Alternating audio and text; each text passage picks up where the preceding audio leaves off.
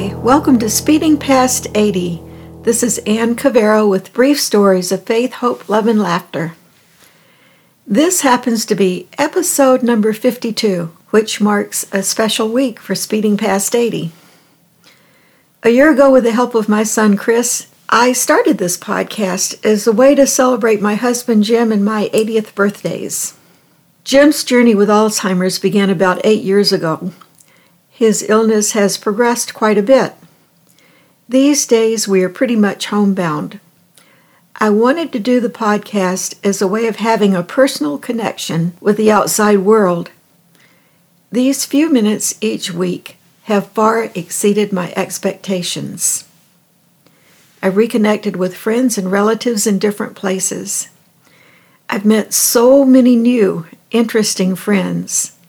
Last week, Speeding Past 80, I learned, now has more than 5,000 downloads.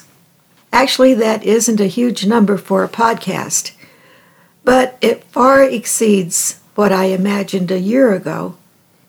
I'm so grateful to every one of my listeners. Here's a shout out for just a few to Henry in Kenya, Yumi in Japan, El in the Netherlands, Alfonso in Mexico, and to Magnolia, a new friend who's traveling somewhere in South America.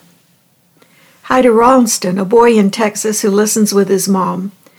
To so many good people all over the country and friends in Evansville, Indiana, Bellevue, and Bowling Green, Ohio, and far flung cities all over the country. A special thanks to Michelle Blood, who, in the first weeks, wrote an article that gained national coverage, and to Devin Almonte, who followed up with a broadcast story on the East Coast. Peace, blessings to each of you and especially to the listeners my 80 year old brain isn't remembering by name at the moment. Next week, we'll start our second year of speeding past 80. Now for this week's story. Bowling Green, Ohio is an amazing small town. We have dozens of quirky, interesting places packed into the three blocks on downtown Main Street. Last Monday, with a couple of hours to myself, I parked in a lot directly behind Grounds for Thought. I walked through the back door. As always, the scent of fresh, roasted coffee beans welcomed. There's not much room for walking in Grounds for Thought because dozens and dozens of bookcases are crammed with used books. One long table in the center between bookcases is for large groups. Don't try to sit there on a certain afternoon because a large knitting group takes up the whole table. You might be lucky enough to find a small square round table on your way to the food counter near the entrance.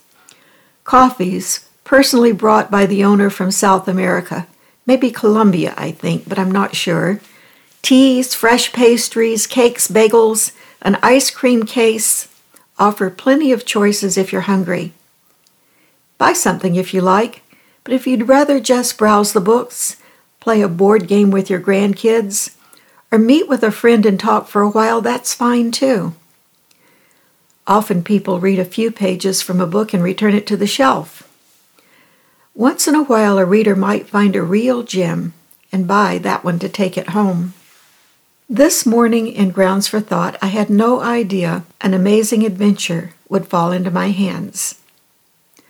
All of the tables in the main room were occupied, so I headed to the back side room and found my favorite small round table with no one sitting there. This little table's backed into a corner. The wall to my left has a large square opening that looks out into the main room. Behind me, shelves are crammed with dusty old books. These books are the ones that were probably donated when an old house was cleaned out. They were often published in the 30s or 40s. Not many people come back here looking for books, yet I can't resist pulling one off the shelf and looking inside.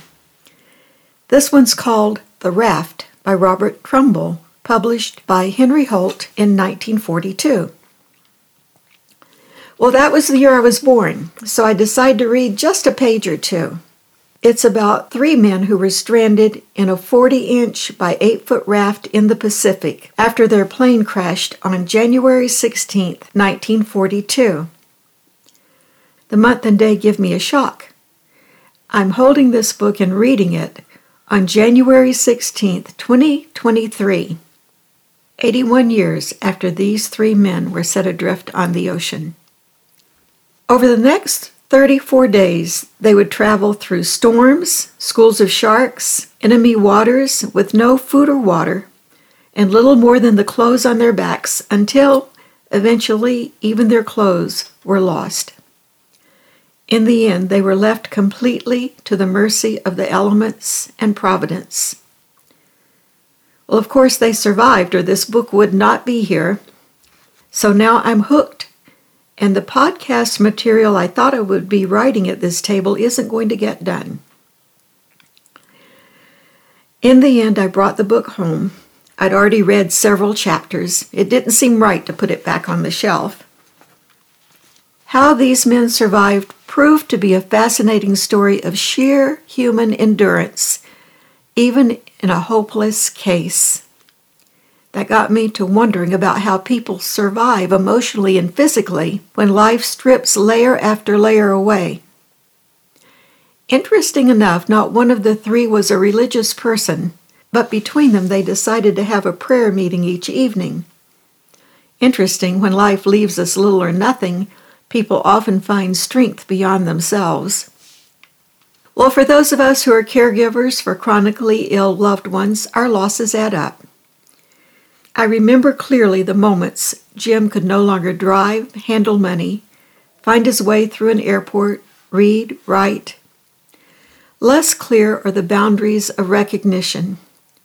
He no longer knows the faces of friends or relatives he doesn't see often. He often asks me who I am and do I live here. Still, his innate kindness and gentle nature survive, making our life here at home comfortable, even though it isn't what either of us would wish. So, our house has become our life raft. It's bigger than the one Harold Dixon, the pilot, Tony Pastula, and Gene Aldrich were stranded on in the South Pacific. Sometimes a caregiver's journey can feel as lonely as their journey. But Jim and I are fortunate.